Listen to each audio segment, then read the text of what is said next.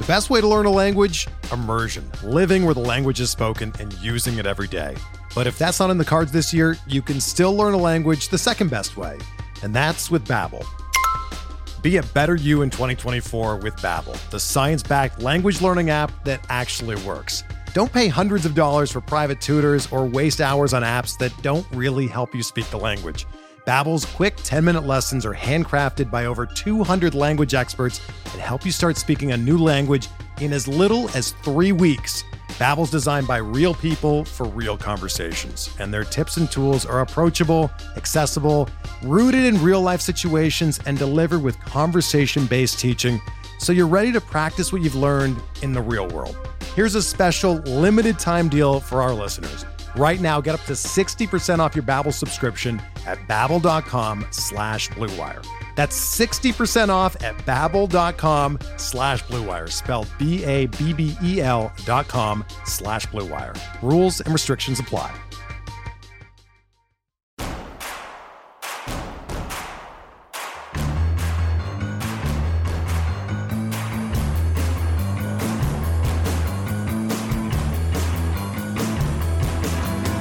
From your favorite source for Chicago White Sox talk, delivering news, interviews, analysis, and more. This is the Sox Machine Podcast with your hosts, Jim Margalus and Josh Nelson. Thanks, Rob, and welcome to a new Sox Machine Podcast. I'm your host, Josh Nelson, and unlike last week's episode, this show will be a lot more happier, positive, and confused. The reason for confusion is just a week ago, the Chicago White Sox got swept by the Arizona Diamondbacks at home. The White Sox fell to 63-65. They were 5 games back of Cleveland in the American League Central. We thought they were done and advocated for Jerry Reinsdorf to sell the White Sox. Then the White Sox lost to Kansas City, but in that game, we saw Tony La Russa at the very last minute having to leave the team because of medical reasons, returning home to Arizona to undergo tests on his heart.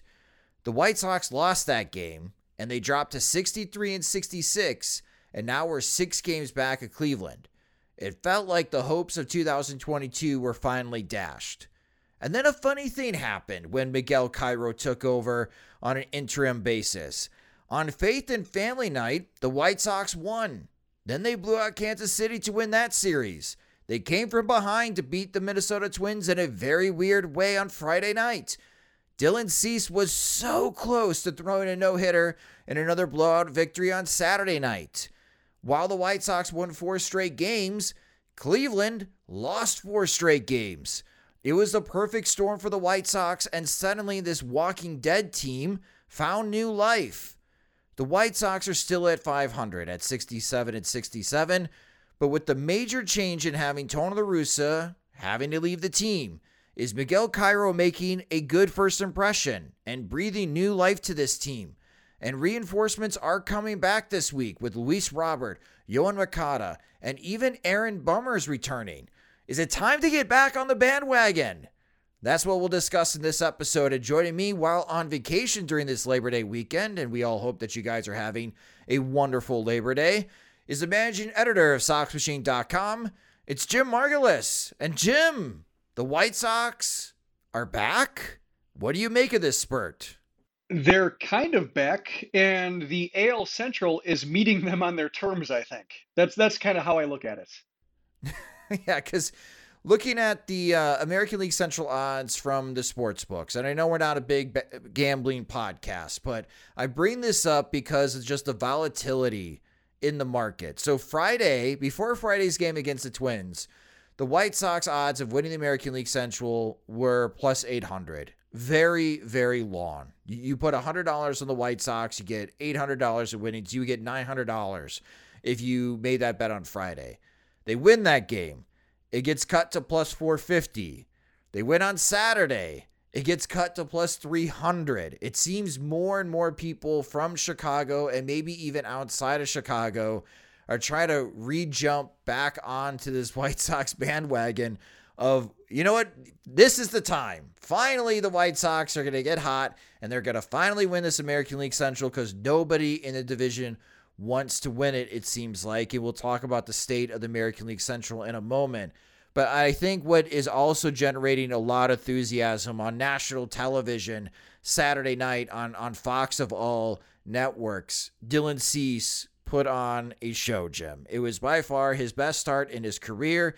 8 2/3 innings of no-hit ball. Luis Arraez with the lone single.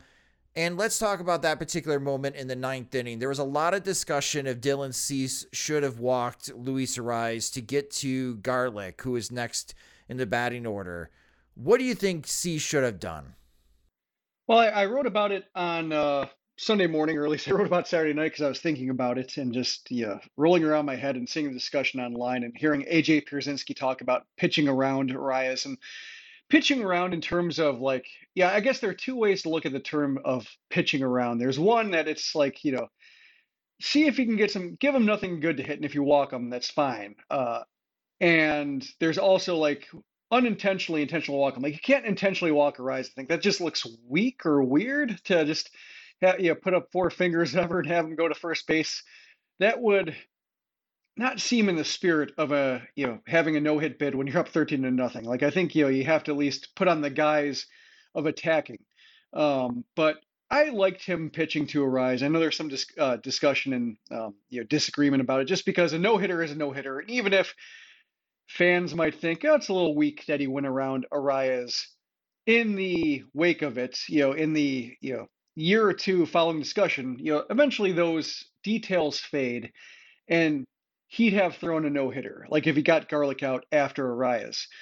The thing I think about is like, you know, if he pitched around Arraez and then gave up a hit to Garlick, how weak would that look?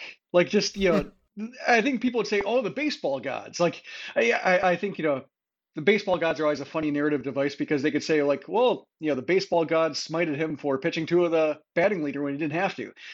I guess, you know, you could say in this case that the baseball gods would, you know, of course, Garlick would come up with the hit because, you know, you don't pitch around a guy when you have a no-hitter and there are no stakes to losing that battle. It's like you have to, in order to, you know, be the best, you got to beat the best. And I think that's kind of how I look at it is, and I wrote about this saying that I like watching baseball players compete. Like I enjoy the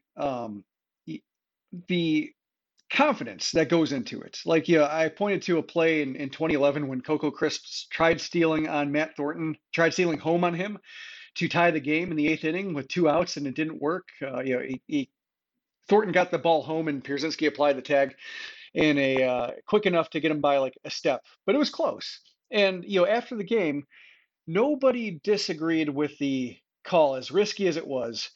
People enjoyed seeing it happen. Like Thornton said, like, oh, it could have worked. Like, you know, had I not noticed it. And Vizquel said, like, if I was a couple steps, you know, further away from third, holding him on, you know, maybe it's a cleaner break. The managers were both saying, like, oh, that's you know, like they're almost saying like, it's a shame it didn't work out because it would have been so cool if it worked. And Chris, you know, at the end of the game was saying that I would do it again. Just I didn't get the best possible break. You know, I could have done it better if I did it again. And I enjoyed seeing the confidence in one's ability, the, I'm going to win this game for us. Like I'm going to take on the chance. And if I lose, then I'll have, you know, it'll be my failure, but it won't be because I didn't think I could do it. And that's what I enjoy watching when you see, you know, sports at this level, it's just seeing the confidence that goes into it. So I support his decision to pitch to Arraez, and you know, whether he was trying to pitch around him, you know, get the slider in the dirt. It seemed like he was just trying to make good pitches. Like it didn't seem like he was scared of him, and I applaud him for not being scared of him. Like 13-0, fine. Like say if he walked a guy, and that runner advanced to second, and it was a one-run game, and you know, pitching around Arraez, yeah. Of course, you pitch around Arraez then to face Garlick because the runner on first doesn't matter at that point. You're not counting on Garlick getting a gap splitter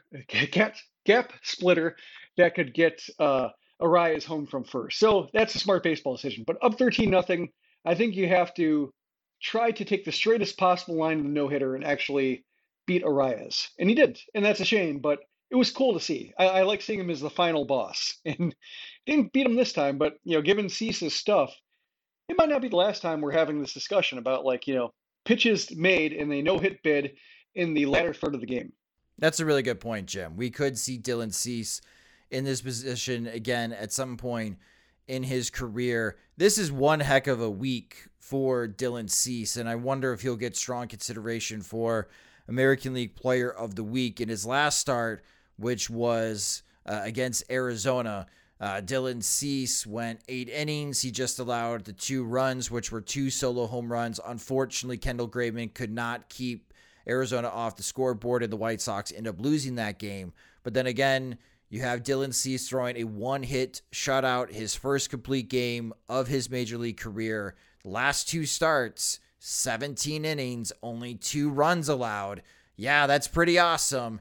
And what is interesting to me after the game, Jim, is how Dylan Cease was talking about just how aggressive the Minnesota Twins hitters were against Cease. They did not want to wait around to get to strike 2 and be in fear of striking out. They were attacking him early.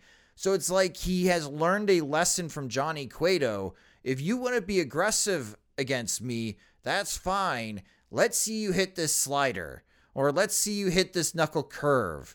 And the Minnesota Twins were having a very difficult time making good contact against Cease. He didn't get his first strikeout, I believe, until like the 4th inning. But after 5 innings, he was at 50 pitches, and that's when the thought being at the game entered my head that, oh, we could be in for a very special night. If Cease is just averaging 10 pitches and the Twins don't have a hit through 5 innings, that's when I had a feeling that, like, this could be a pretty special night. And he's just 1 out away. But, you know, for Cease, he continues to grow in front of our eyes, Jim. Just a couple years ago, in 2020, he had a lower strikeout rate than Dallas Keuchel. He had premium stuff, but he just didn't know how to generate enough whiffs or punch out batters with 2 strikes. And here we are, 2 years later, we're talking about a legit Cy Young contender. And with the news of Justin Verlander going on the injured list, and this is Dylan Cease's first start since Verlander went on the IL, I wonder if Verlander's calf suddenly feels a lot better in the next couple of days, so Verlander can get back on the mound and try to keep his lead in the American League Cy Young race. Because if Cease does this again in his next start, which he could, because it's the Oakland Athletics is his next projected start, suddenly that gap between Verlander and Cease in the Cy Young gets a lot closer. Yeah, it's great timing on Cease's part. And you know, like you mentioned, the Twins trying to attack earlier in counts and really made his outing a lot more efficient than we've ever seen him work. Just the deep counts and or the lack of them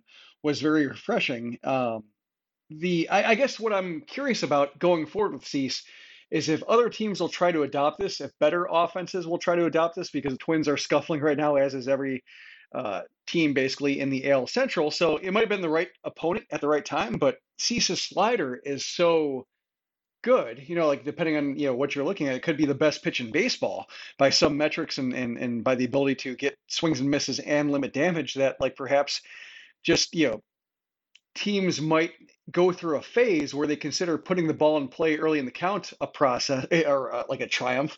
And it turns out like, oh, there's nothing here. This is just weak contact. This is just making his job easier. We have to think of another plan. But I wouldn't mind if other teams tried it and thought like, well, maybe if we get the jump on the right pitch, we're gonna, you know, get ahead 3-0 and turn the tables on them.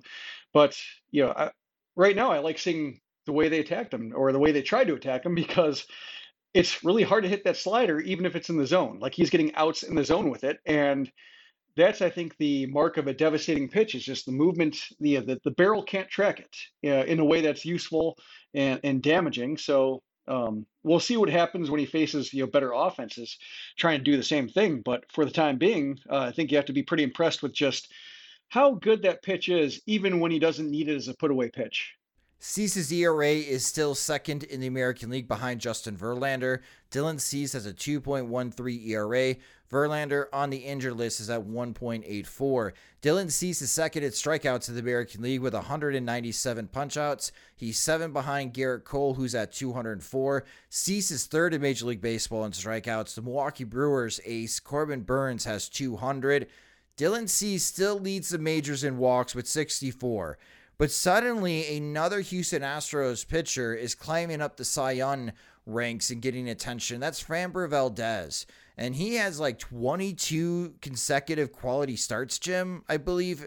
Mm-hmm. And he is second, not that far off of Dylan Cease in the walk category, which is interesting to me because the strikeout to walk rate, sure, it's a lot of walks on Dylan Cease's part, but he has a lot of strikeouts where there is a pretty significant strikeout to walk ratio for Dylan Cease in the positive. Framber Valdez doesn't rack up the same level of strikeouts as Dylan Cease. So I'm wondering if Valdez will get chinks in the armor when people are evaluating his Cy Young case, when they look at the walk rate as the same way that's currently happening to Dylan Cease. But after that start with Verlander on the injured list, you know, I mentioned it on Twitter that there was this window of opportunity that if Dylan Cease wanted to make up ground, he'll have that opportunity. And he sure did in his start against the Minnesota Twins. And I can't wait to see him start again against Oakland. Like, he has suddenly become must-see TV. Like, just not for White Sox fans, but I feel nationally Dylan Cease is garnering a lot more attention, Jim. Yeah, it's among pitching enthusiasts. Like, I remember, you know, a couple of years ago that Cease was really hard to watch, and you know, third parties were trying to figure out like why he's so tough and to like digest as a pitcher, and why the walk rate is so high and the strikeout rate is so low, and just a miserable viewing experience for those who liked watching the craft of pitching. He's really turned it around. But the thing to me about, like, you know, watching the Cy Young race is that, you know, Cease versus Verlander, like, I thought Verlander, his big edge was the ERA plus having the edge in innings despite having fewer starts. Like, the fact that Verlander can like go, you know, an inning deeper than Cease in the start is pretty useful for this discussion of like how tough a pitcher is from start to start. But now Cease is ahead of Verlander in innings. He's ahead of him 156 to 152 over three more starts. But I think, you know, if he can get one more start of padding, and so no longer the innings gap is there for Cease to have to address, along with that walks gap you mentioned, that, yeah, that's, you know, Verlander is no longer a relative workhorse compared to Cease. And I think, you know, with McClanahan also going on the injured list, Valdez, as you mentioned, it has a high walk rate, also has plunked a lot of batters, and Cease is not, so a lot of free bases there. Yeah, the things start falling into Cease's corner, and I think you can see him get a lot more support.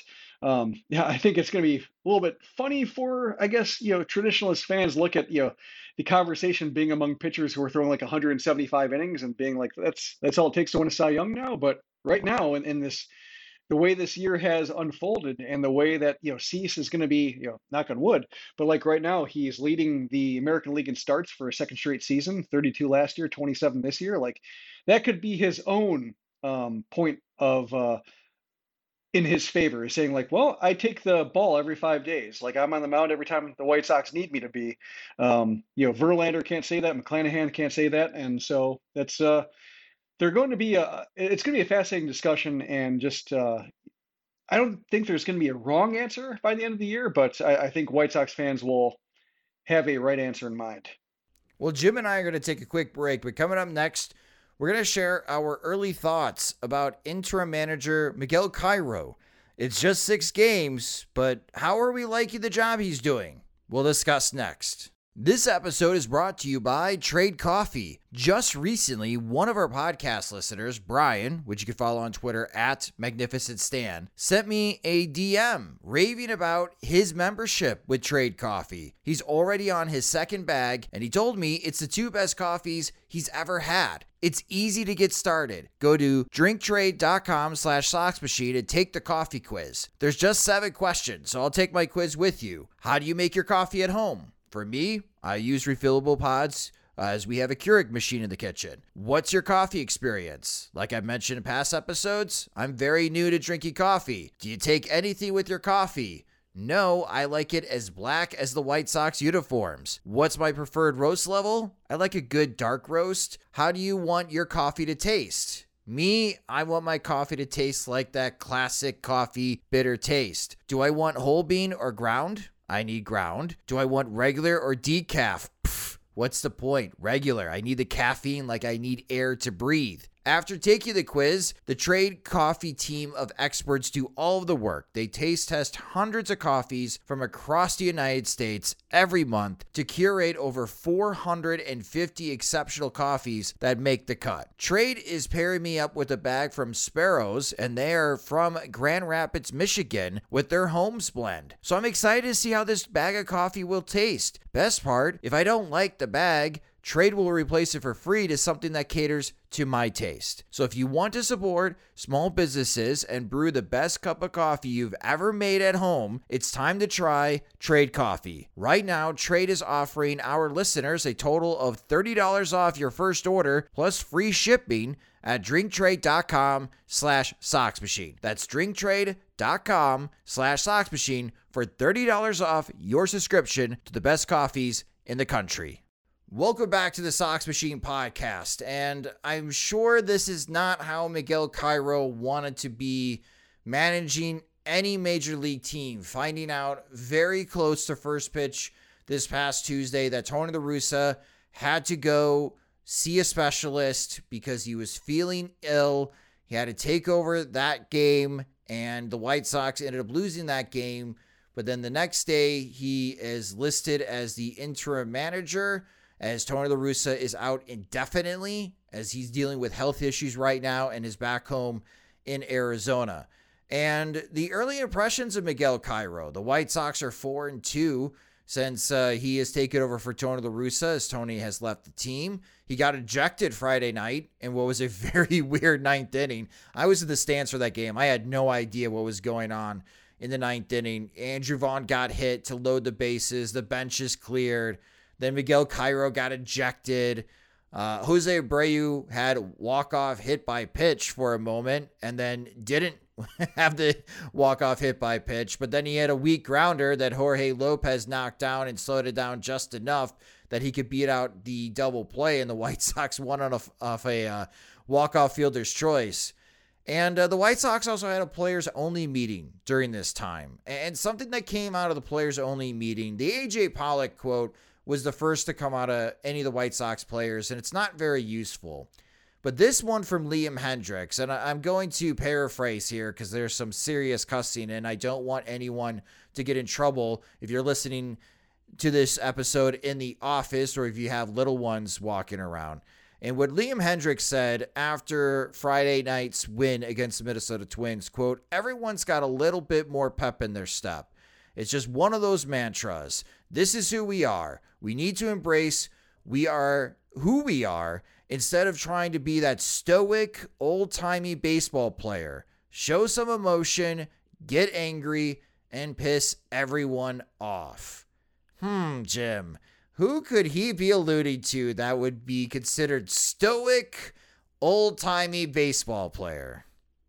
Yeah, there's a little of that, which, you know, I thought was interesting just because, like, you know, everybody has been, or I guess as rough as a season as the White Sox have had, everybody has been remarkably deferential to La Russa. Like, maybe they're following Jose Abreu's cue of just flattering the boss, which, you know, Abreu has done since he's come up, you know, whether it's been Robin Ventura or Rick Renteria or La Russa. Like, he's always been very, like, he puts all his faith and trust in the manager, or at least he says so publicly. And so maybe everybody falls in line and says, like, this is just, you know, this is not how, we're not going to be a mutinous clubhouse, no matter how we want to be. But yeah, it seems like a smog has lifted of some kind. I don't want to try to indulge the timing too much, because this could just be like the White Sox leading, or coming out on the leading edge of an AL Central matchup between two mediocre teams, and then they go to Seattle and then they get smoked.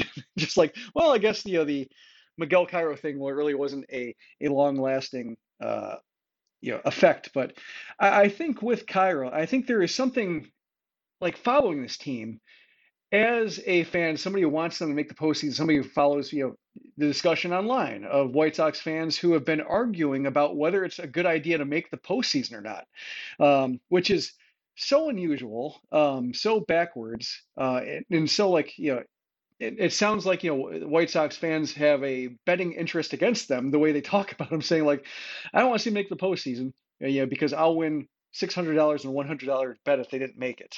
Like, that's the way it sounds. But when you follow just how miserable this team has been to track and to watch and to read about and to hear, and the post-game quotes and the visuals on the field and the dugout and the bad defense and the questionable decision-making, like, it has been miserable to where, like, you don't want to see this team rewarded for a bad process working out in practice, just with the whole La Russa hiring, the way Jerry Reinsdorf went about it, like, that was bad. So if the White Sox get a bad result out of it, they deserved it. So maybe we should root for the outcome that's deserved. So the chances are heightened of a change being made. But, you know, however this La Russa thing unfolded and came about, like, all of a sudden, you know, I think it should be the case that White Sox fans should have no problem rooting for the White Sox from here on out. Like, if Miguel Cairo gets them there, maybe it's a mediocre team getting the postseason, and they'll get, you know, swept in the first round, and it'll be another forgettable appearance, and nobody will feel great about it. But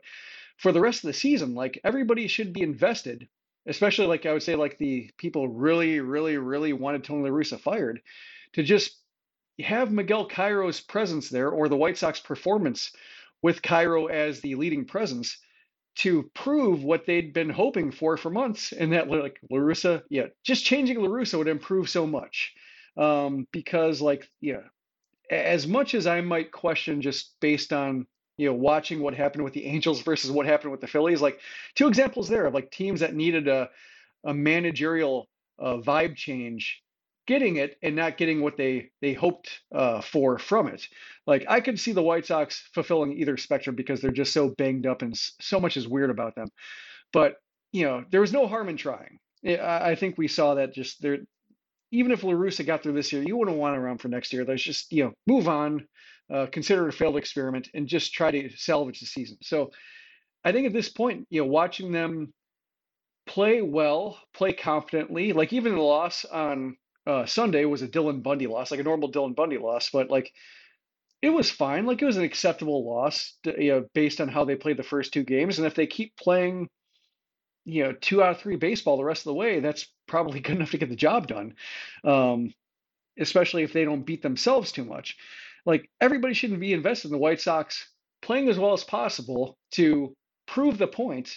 And that's pretty neat to feel that again, to feel like no strings attached for the White Sox winning games and winning in spite of themselves, or getting dragged into the division that they shouldn't deserve to win. Like, they're, you know, basically the catch is gone.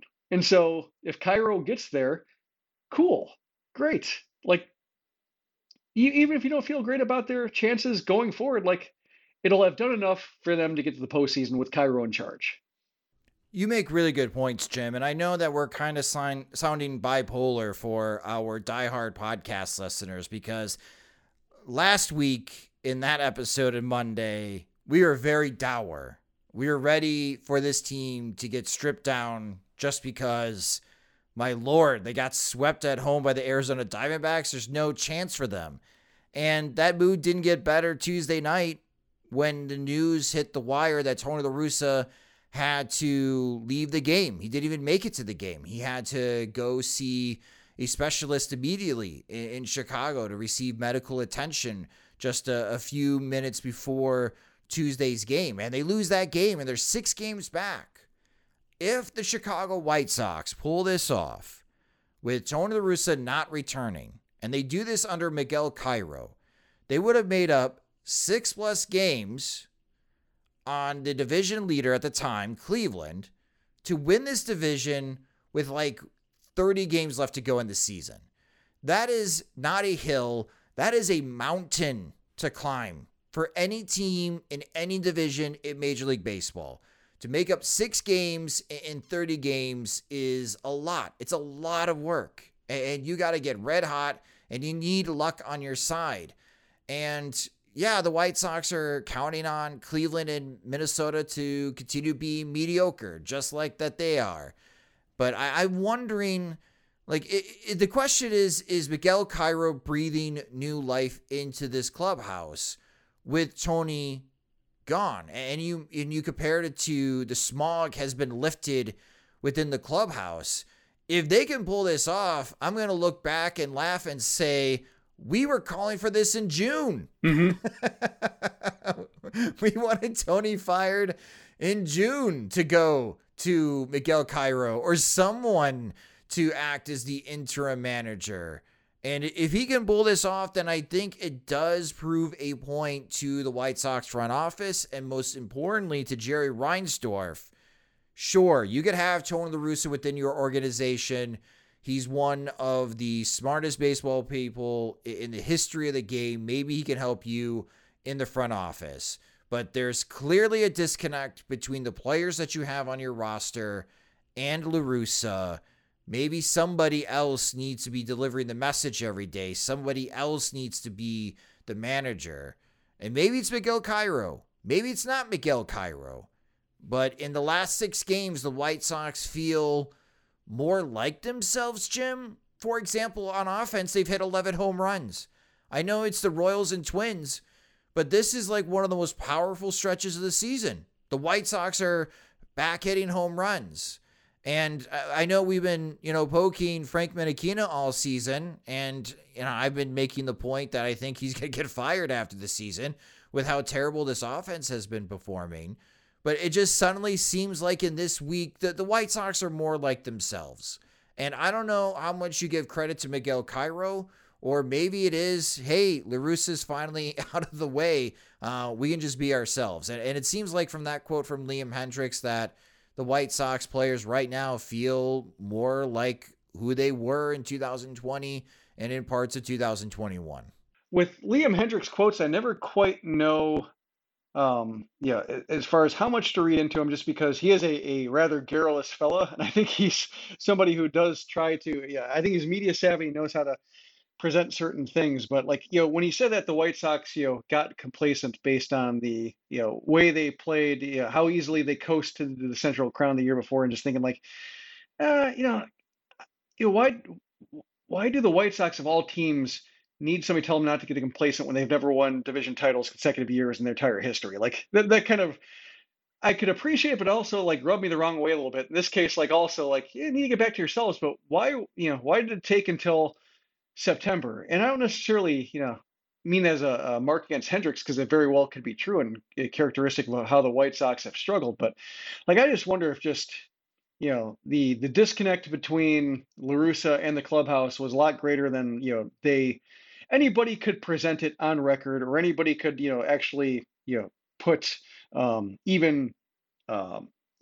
anonymous sources to, just because they kept it buttoned down and in-house well enough. But I'm going to be fascinated. Even if they come, I would say whether they win it regarding the Central, whether they come within a game or two and they look like the team they were, and just Cleveland happens to win, the games they need to win in order to hold their lead.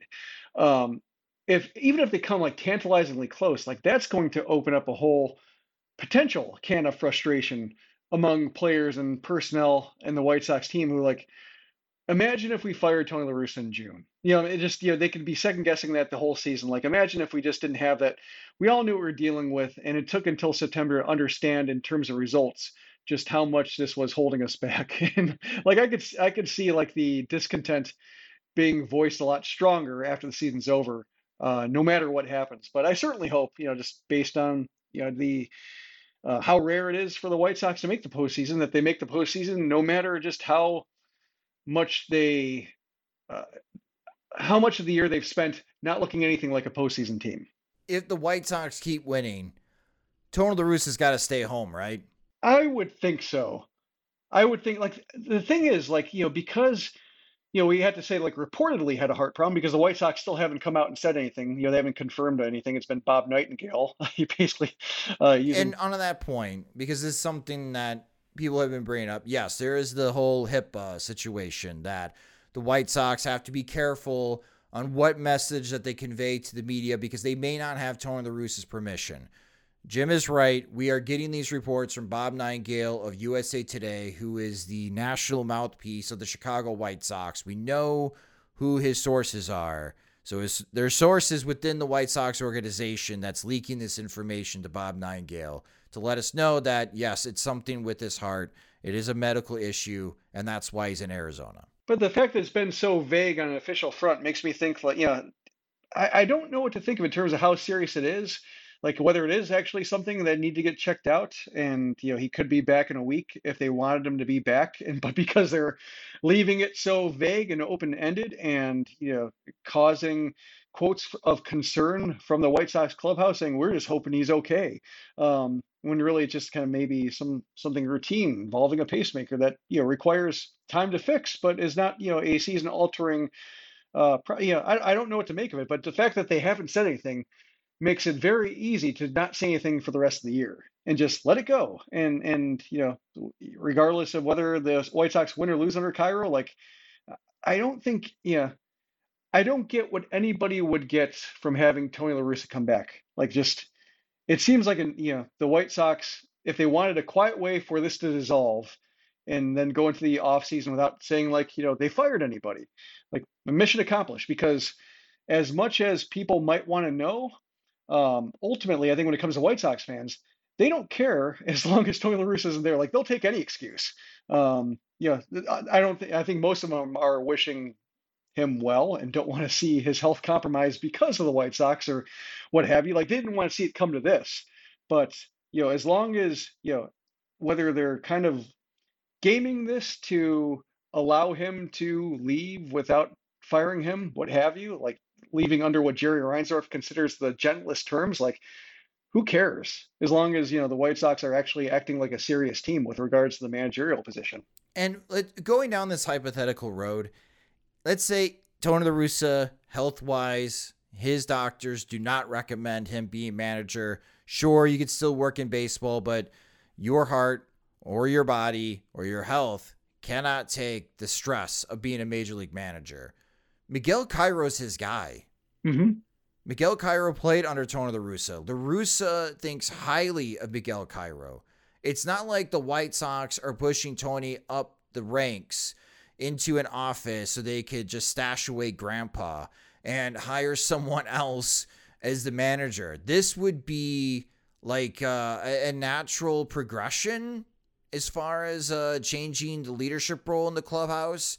Like, it would be Tony's guy taking over for him. It would be Cairo being the interim manager or maybe becoming the manager in 2023. That's not something that I'm necessarily advocating for, because I am a huge advocate of the White Sox getting fresh ideas and get someone outside the White Sox organization to work with this roster. But just going down this hypothetical road, because this is something we're going to be talking about now and all the way through the offseason, if Tony can't get medical clearance, like, it's not the end of the world if La Russa has to take like that special advisory role and the White Sox decide that Miguel Cairo will be our manager in 2023. I don't think that'll upset Tony La Russa that much, mm-hmm. because it's his guy. That's a good point. Yeah, it could be the granting his wishes well enough.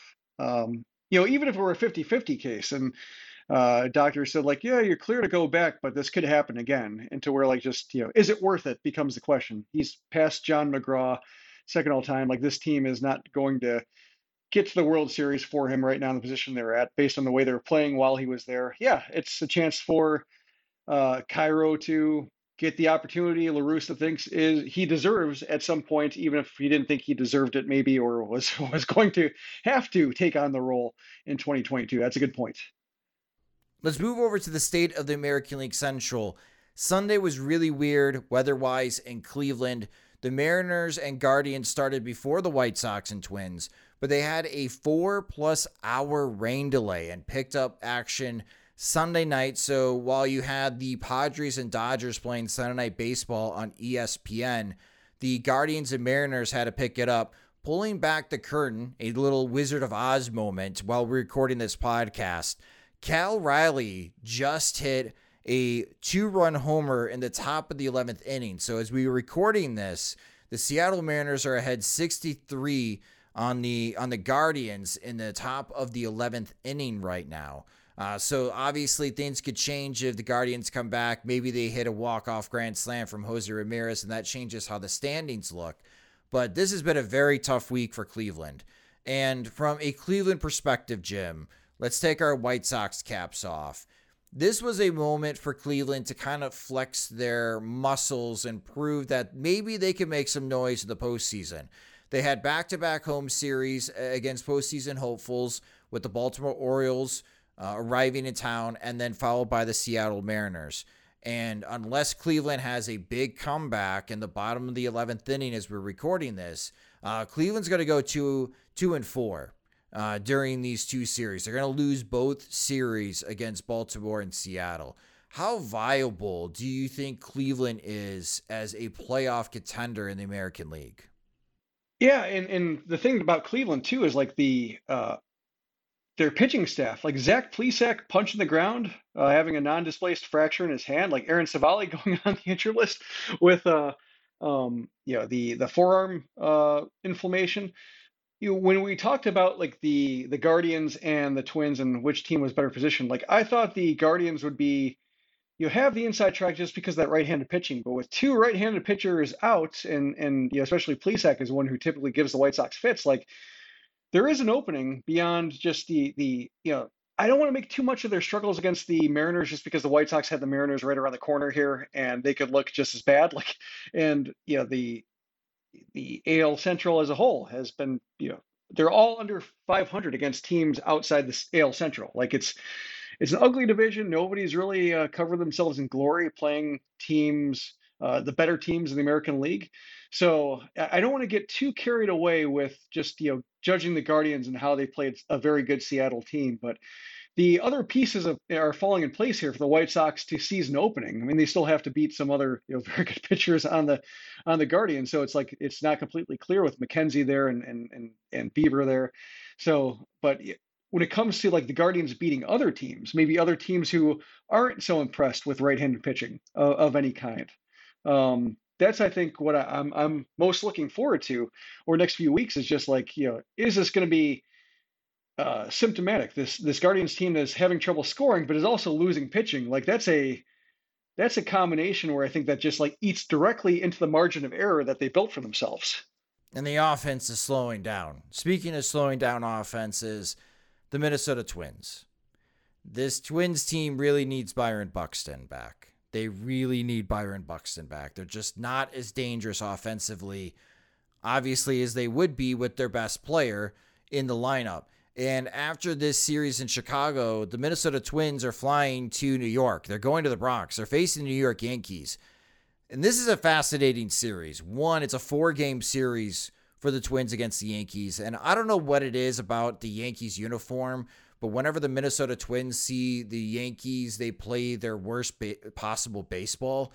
So as a White Sox fan, that would be great because maybe the White Sox can just win one game in Seattle but move themselves into second place over the Twins because they have a rough series against the Yankees. But, Jim, the Bronx is burning. The Yankees' 15.5-game lead in the American League East is now down to just 5 games against the Tampa Bay Rays. We've seen this before. Yes. As White Sox fans. Is this a similar situation for the 2005 White Sox and comparing that to the 2022 New York Yankees? I don't think so, just because the 2005 White Sox were so healthy. And, you know, we saw, I think it was Dan Szymborski who said, like, you know, right now the Yankees are playing at a historic pace, but they're getting so much out of guys who have trouble staying healthy. And, you know, the projections for, you know, Zip's projections the rest of the season have them all over the place because of all the playing time that could be missed. And, you know, the Yankees tried to address it with, a trade for, it was the Montgomery Bader trade to, shore up center field because Aaron Hicks is falling apart, but Bader's hurt and they could really use Montgomery right now. Like, they took some chances at the deadline that aren't working. So it's a case where, like, yeah, the 2005 White Sox were just regressing to the mean a little bit, but they still had everybody they needed. And Cleveland was just playing really well. Whereas like the Yankees are dropping games to everybody. Like they're just kind of falling apart there. The Rays are playing okay. Toronto's playing okay, but like they're just, you know, the Yankees are pretty much giving us away with just a really dormant offense. So it's fascinating. And I wish this Twin series weren't happening, just because like I'm fascinated by both. I'm invested in both. I'm invested in the Twins kind of falling off and succumbing to their injuries, but I'm also invested in like seeing if the Yankees just keep collapsing, because this is staggering, and just seeing like, you know, Aaron Boone having no answers, and the fall from this could be a 118 win team to, oh my God, this team could miss the postseason, is something I really haven't seen before to this degree. And, you know, the White Sox, you know, they were good before that late season slide, or the slide that was, you know, a mild slide accompanied by a huge Cleveland surge. But ultimately, you know, they got to, you know, they still exceeded expectations in 199 games. So they got there. It was just a little bit of mild regression at the end. Like, this is something bigger than regression, especially just when you see just the team-wide failure all over the place. So I wish that the Yankees would keep doing this, but, you know, for the time being, I want to see them knock out the Twins, because I don't know about you, but like just I'm surprised by how off-putting Rocco Baldelli is managing games. Just, I don't care for him. Having a position player pitch in the eighth inning when the opposing team's pitcher is going for a no-hitter doesn't necessarily sit well with me. And I'm not the only one that had that same observation live on Twitter. And this is when Twitter is at its best. Many people nationally were pointing that out. Like, this is weird. This is sketchy. And yeah, but you know what? It just adds to the rivalry. I don't like your manager, Minnesota. I don't even like your team. I don't like anyone on your team. I respect some players, obviously, but yeah, I don't know. Like, if the Twins don't win, if the Twins don't make it to the postseason, I'm wondering if Rocco is on the hot seat. Shoot, going back to the Yankees, I wonder if Aaron Boone is on the hot seat because the team's not really responding to him. This is a fascinating four-game series. Obviously, we're going to be paying attention. Yeah. You know, the benefit of the White Sox playing against Seattle is we can watch some of these games as kind of like the appetizer before the White Sox and Mariners play. But this is going to be a fascinating series. I don't think the Yankees are responding at all to Aaron Boone. The Yankees scored 3 runs this weekend against Tampa Bay, Jim. Aaron Judge solo home run. Mm-hmm. Aaron Judge solo home run. Aaron Judge leadoff double. Out sacrifice. If Aaron Judge is not hitting home runs, this Yankee team is not scoring. Let's hope that the rest of the offense figures it out for the White Sox sake. So New York, we're rooting for you in these 4 games. Do us proud. And then continue on your way. Exactly. But continue to fail. Continue to free fall. We did get this question from Rob Liedemann, one of our Patreon supporters. Rob, thank you so much, as always, for your support. Rob asked us, will 84 wins win the American League Central, and can the White Sox get to 84 wins? I think they can get to 84 wins. For some reason, like 85 is sticking out to me as like the number to get to right now. I think it's really, you know, even thinking beyond a number, I think really the series against Cleveland, the last remaining series against Cleveland seems like the one that could make this go either way. Like just the White Sox, you know, as I mentioned, as we talked about, as we've watched them try to play the Guardians and watching them struggle against, you know, McKenzie and Bieber and just any other righty they threw out there. Just everybody has a little bit of PTSD when it comes to just the, you know, watching them play the Guardians and having Jose Ramirez come to the plate late inning. So like, I guess, you know, to the extent I think about a number, 85 is a number, but I'm really thinking about this more, you know, to use a cliche, like one series at a time, basically, because as we've seen, like the Central won't let the White Sox leave. Like they just, it keeps playing down their level. It's like a dynamic degree of difficulty slider in a video game. Like, oh, you've struck out 10 times. We're going down to rookie level. That's what this reminds me of, just the way the White Sox are playing. So I just think the head-to-head matchup, especially that Cleveland series, which, you know, if it goes the way that many White Sox Cleveland series have gone, could knock them back down to the rungs that they were occupying before. But yeah, it's not an impressive division. And the White Sox have had what's astounding is, at the end of the year, no matter what happens, we're going to learn how big the margin for error was. And it's pretty staggering. And the White Sox may have used all of it. And if they get in, they'll have used just about all of it. And that's a lot of error. Yeah, the White Sox have to finish 17-11 to get to 84 wins in 2022. I think that's doable. That'd be playing some of their best base. I agree. I do agree with you. It's doable. And we'll preview the Seattle series in a moment, but they got 3 games in Seattle and they got 4 games in Oakland this weekend. So no matter how bad you feel about the Seattle series or how uneasy you feel, the Oakland Athletics are a bad team. There's an opportunity for the White Sox to make up some ground this upcoming weekend, especially when you have the Guardians visiting the Twins this upcoming weekend. So there could be some type of stalemate between those two teams if they beat up each other, that the White Sox are able to make ground on either team. Then they come home, and then they have the 2 games at home against Cleveland. Then they have against Colorado, I'm sorry. Then they go to Cleveland for a makeup game. Then they go to Detroit, and the White Sox have been playing very well at Detroit. And then they have the 3-game home series, as Jim mentioned, against Cleveland. And then they have the 3-game home series against Detroit before they go on the road to Minnesota, which we saw the White Sox win 3 out of 4 in Minnesota. They go to San Diego. I don't know what to make of that series in San Diego before coming back home against the Minnesota Twins. I suddenly have a lot of confidence in the White Sox ability to play against the Minnesota Twins.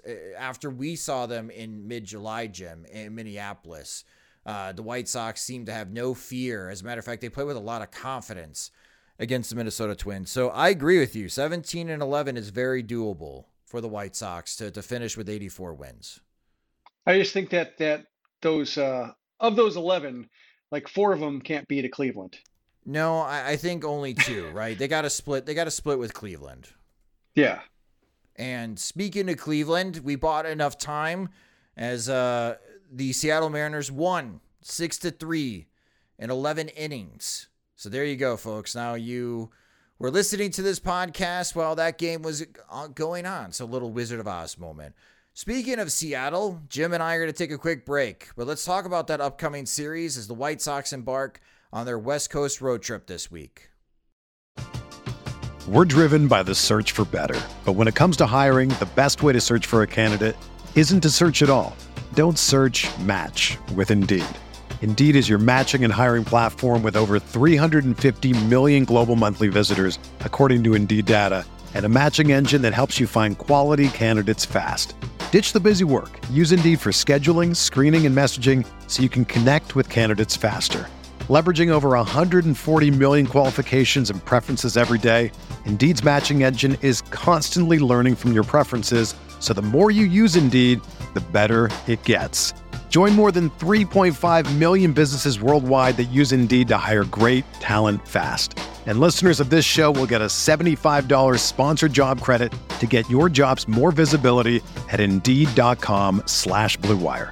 Just go to Indeed.com/BlueWire right now and support our show by saying that you heard about Indeed on this podcast. That's Indeed.com/BlueWire.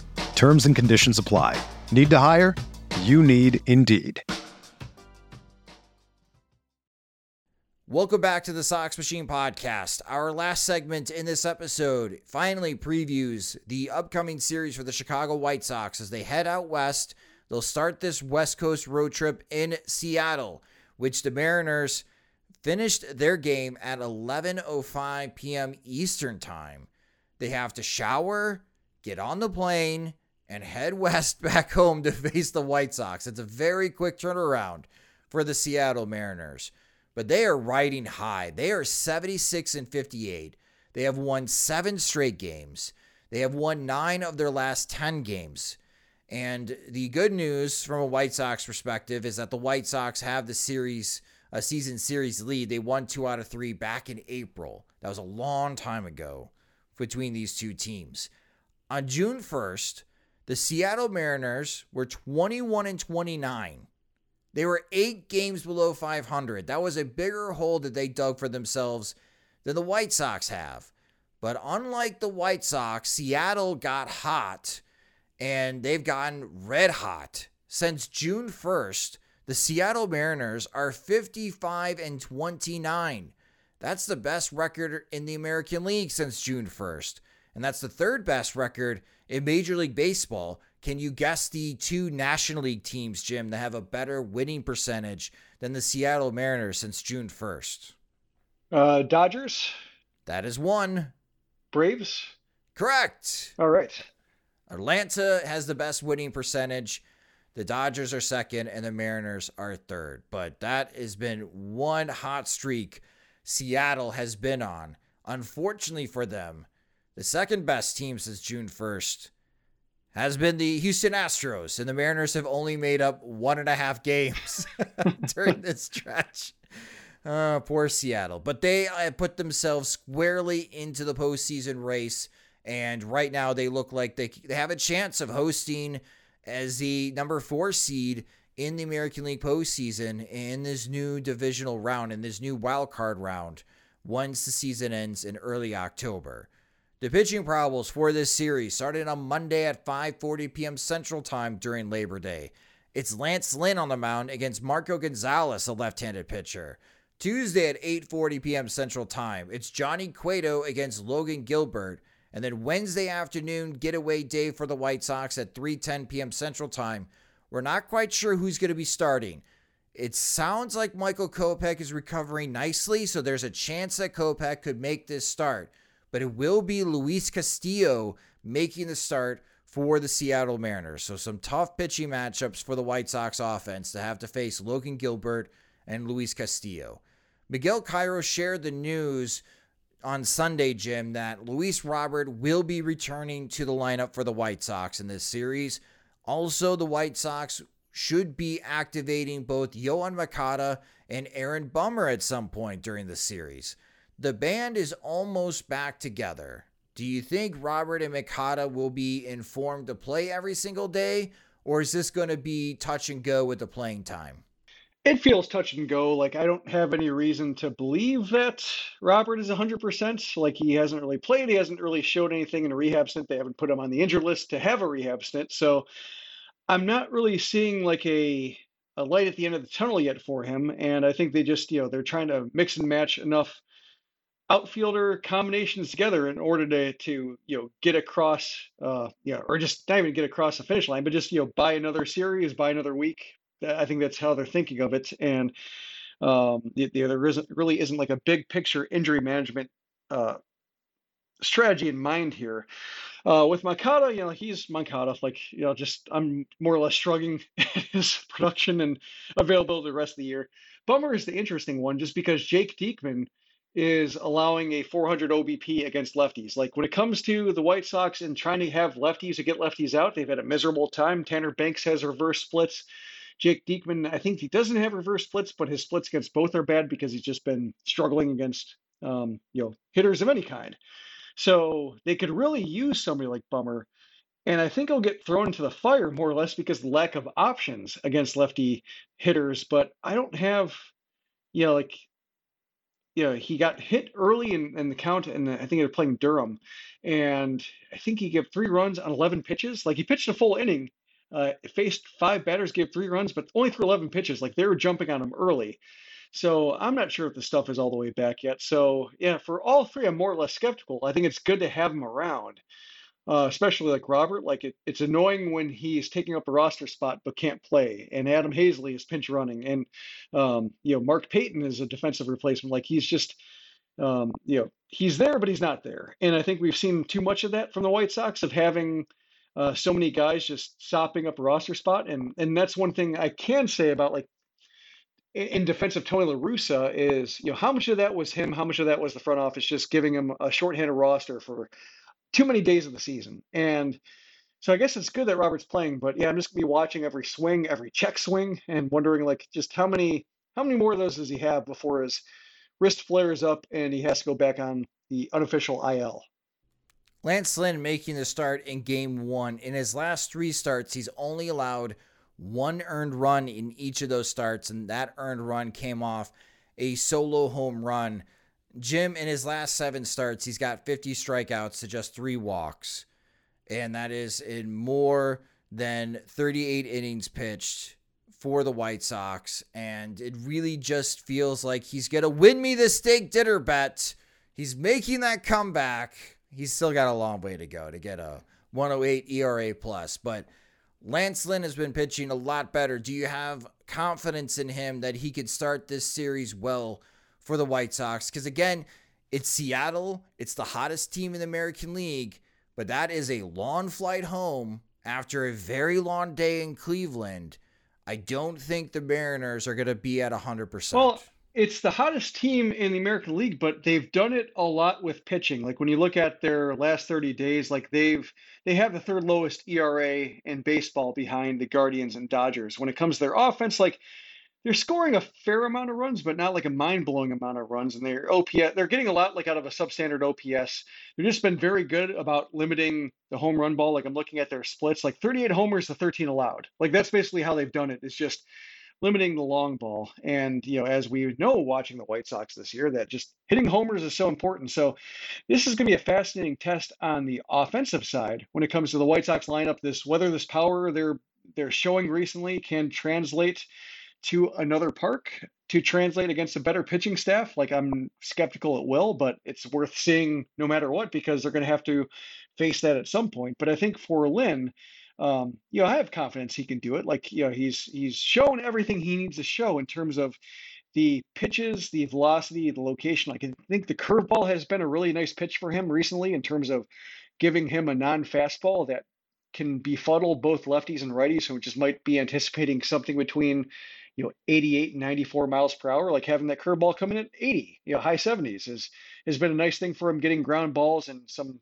called strikes and some whiffs. So, I think everything's there for him. And I think the Seattle lineup isn't particularly imposing. Like they can hit, they can, do some damage, so he can't take it easy. But I think the series is going to be about whether the White Sox offense is, resurgent, or whether it was just, looked better against an AL Central opponent, but a quality pitching staff in a park that's not easy to hit in, kind of kicks them back down the slippery stairs and makes them have to prove it all over again.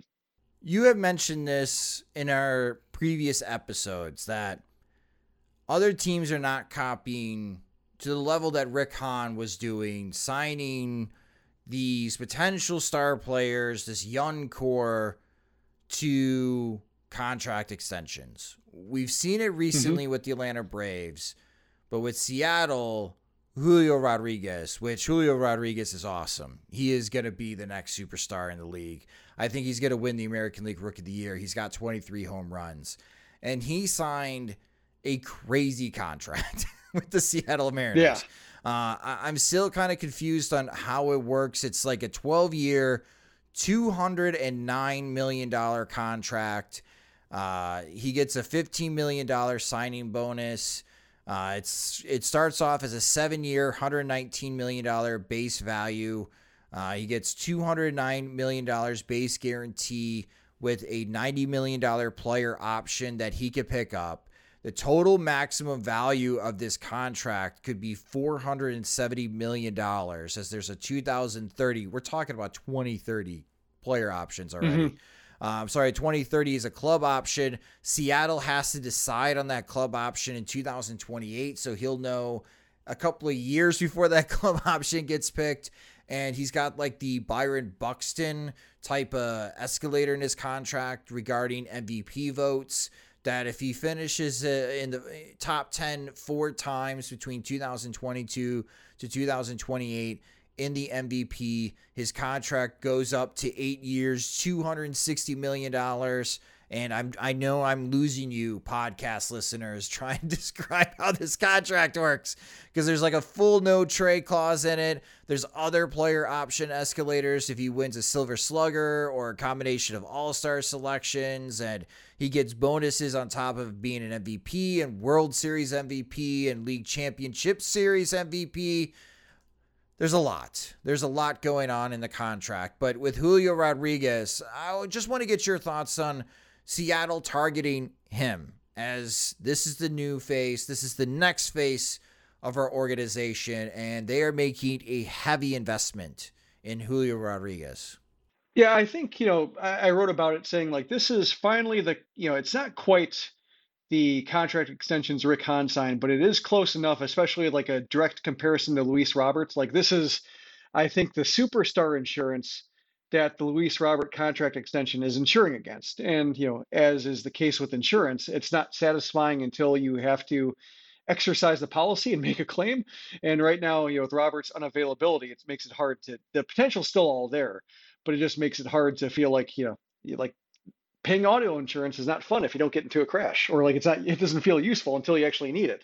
In this case, like I think it's, you know, seeing the choose your own adventure novel of a contract that Rodriguez signed and just watching to see how it unfolds, but just seeing the staggering commitment regardless, does make it easier to appreciate what Rick Hahn was trying to do. Now it's just a matter of whether his players can do it. But no, I'm really looking forward to seeing Rodriguez play, because I haven't really seen him play in terms of like in the course of game. I've seen all the highlights. I've seen, you know, at bats that people have pointed to. I've seen the wide array of skills, but I haven't seen him like in the setting of a game, like over the course of 9 innings, over the course of a series, just seeing like when his spot in lineup comes up, how that feels. You know, what kind of damage he does like that. I always find that fascinating when like seeing a young player like that is just how do they impact a normal game? And on one hand, I'm hoping that he doesn't. On the other, I kind of hope I get a taste of it a little bit just to understand it, just because I do like, you know, I'm a baseball fan. I enjoy watching really good, fun baseball players turn the game forward. And I think he's certainly one of the players who is in the best position to do that, both with his, you know, his skills and his personality, and especially like a Seattle market that is really starved for long-lasting relevance the way the White Sox are. Like this is a great player for a great time if it works out. And so I don't want to see it happen yet, or maybe I do and I want to see the White Sox still overcome it. But I think he's the number one reason why like I'm going to be watching all 9 innings and going back to see just if I have to step out because my son wakes up crying, I need to go address that. Like I'll skip back to see like what he did, just what the game log says, match it up to what the visuals are, and understand what he's all about, because the media around him has been incredible. The highlights are something, and then like the contract he signed is just a case where like they believe, it's a way to, turn the hype into something tangible in a way that just like, occasional highlights here and there, and just like, the nonstop, MLB hype machine, and just the way they certain Twitter account, like the Ben Verlander Twitter accounts, who make everything epic in flames, and just, some of it can be a little bit overwhelming for certain players, just, day in and day out. But Rodriguez, the contract certainly suggests that the Mariners think the same thing. Like they see flames as well. And I'm looking forward to seeing just, what it means for a team like the White Sox over the course of a series. I also remember Kyle Lewis. And Kyle Lewis won the Rookie of the Year over Luis Robert in 2020. But since 2020, Lewis has only played 54 games in the majors. And I think there's a pretty sizable difference talent-wise between Kyle Lewis and Julio Rodriguez. I prefer Julio Rodriguez quite a bit. And I understand why Seattle made the financial commitment that they did to Julio Rodriguez. But that is also the risk, is that this is not new for Seattle. Seattle has had a budding superstar in the outfield, and that was Kyle Lewis just a couple years ago, and he's really struggling to stay on the field. So I'm hoping that does not happen to Julio Rodriguez in the near future, because Major League Baseball needs more players like Julio Rodriguez to be the next ones to take the mantle and be the next superstars in the league. But Kyle Lewis was very recent, and that is not turning out great. Yeah, I think, they're on different levels. And I remember Rodriguez being he was a part of that Kevin Mather thing, the Mariners executive who went to some kind of Rotary Club thing and got, just felt way too comfortable talking about service time manipulation and airing some dirty laundry about players, or like, just kind of talking poorly about some players, as a club representative, as a club executive, that led to his dismissal. And, Rodriguez is one of them. And he's basically saying like that, he was you know, talking about service time manipulation, but also talking about like how, you know, Rodriguez, you know, is he's a foreign player. He's not, you know, American, so he's not going to be somebody who's a huge draw. I remember something coming up along the same lines, and just every baseball writer, Baseball America, you know, Baseball Prospectus, prospect writer saying like, no, this guy is super engaging. Every field he's been on, every level, like, you know, even with an imperfect command of the English language, like he's going to be the guy. Like he's going to be front and center of every team you want to build, you know, as long as he can stay healthy and the game hangs together, because he's just, he's got, you know, as Rick Renteria used to say about Nicky Delmonico, the it factor. And, you know, I'm glad that he's been able to kind of overcome that internal prejudice, pessimism. I mean, maybe he's just limited to Mather, but still, you know, if he's comfortable enough to voice it, that means like that they've been talking about it in some regard. Like it's cool that he's been able to overcome that and be that kind of guy immediately. And yeah, I'm hoping, you know, I'm hoping it sticks together. Just because, you know, or I guess I should say, like, I guess the argument against it sticking together is just like, it just makes every player more expensive.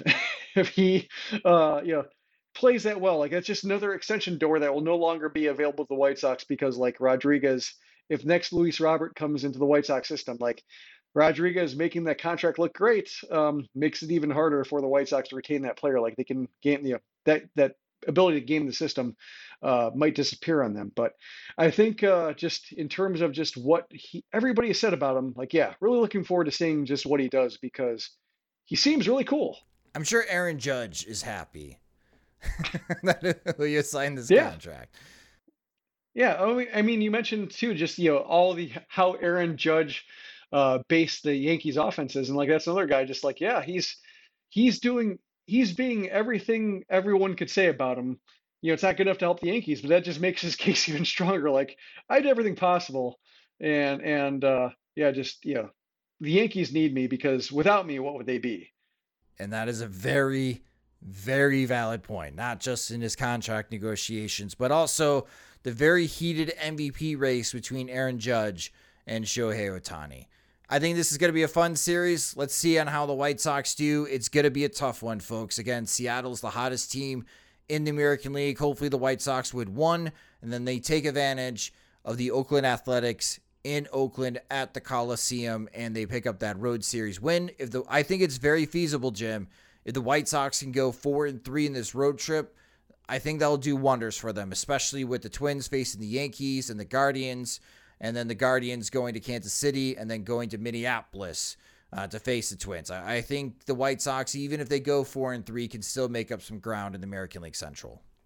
I think that sounds about right. And I think, you know, they Oakland gave them a tough time the last time. And I think that's one reason they won't take them for granted. But I really think, you know, between Miguel Cairo being there instead of Tony La Russa, and just the Central being feasible now because of the way the Guardians have face planted over the last week. Like, I don't think any series will be taken for granted. If the White Sox, you know, struggle against an Oakland, it's because they just don't have it this year. Like, I think we can throw the idea of taking anything for granted, you know, taking it easy out the window. Like, this team either has it or it doesn't.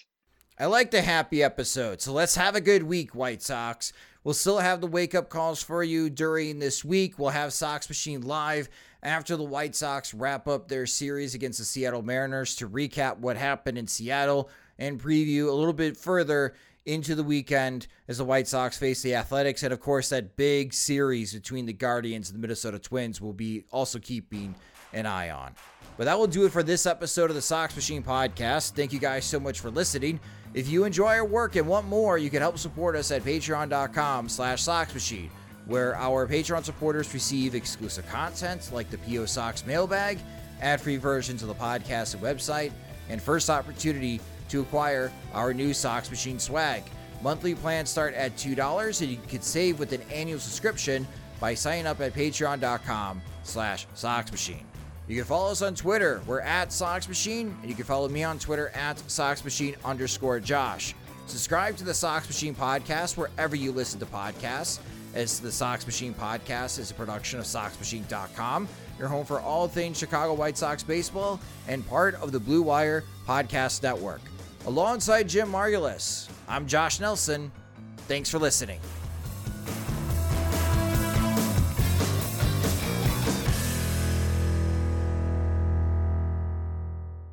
Everyone is talking about magnesium. It's all you hear about. But why? What do we know about magnesium? Well, magnesium is the number one mineral that 75% of Americans are deficient in.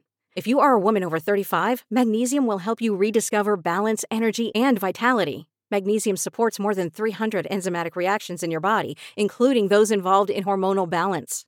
From functional medicine doctors to mental well-being and female hormone experts, we all know that magnesium is the one mineral to improve all aspects of well-being and health. But which one? Magnesium Breakthrough from Bioptimizers, the trusted choice recommended by leading experts, with 7 best-absorbed forms of magnesium to ensure your body receives the support it needs for overall well-being. Go to bioptimizers.com/balance today and use code BALANCE10 for 10% off. Support your journey to wellness at bioptimizers.com/balance. Magnesium Breakthrough from Bioptimizers, your foundation to optimal health and vitality.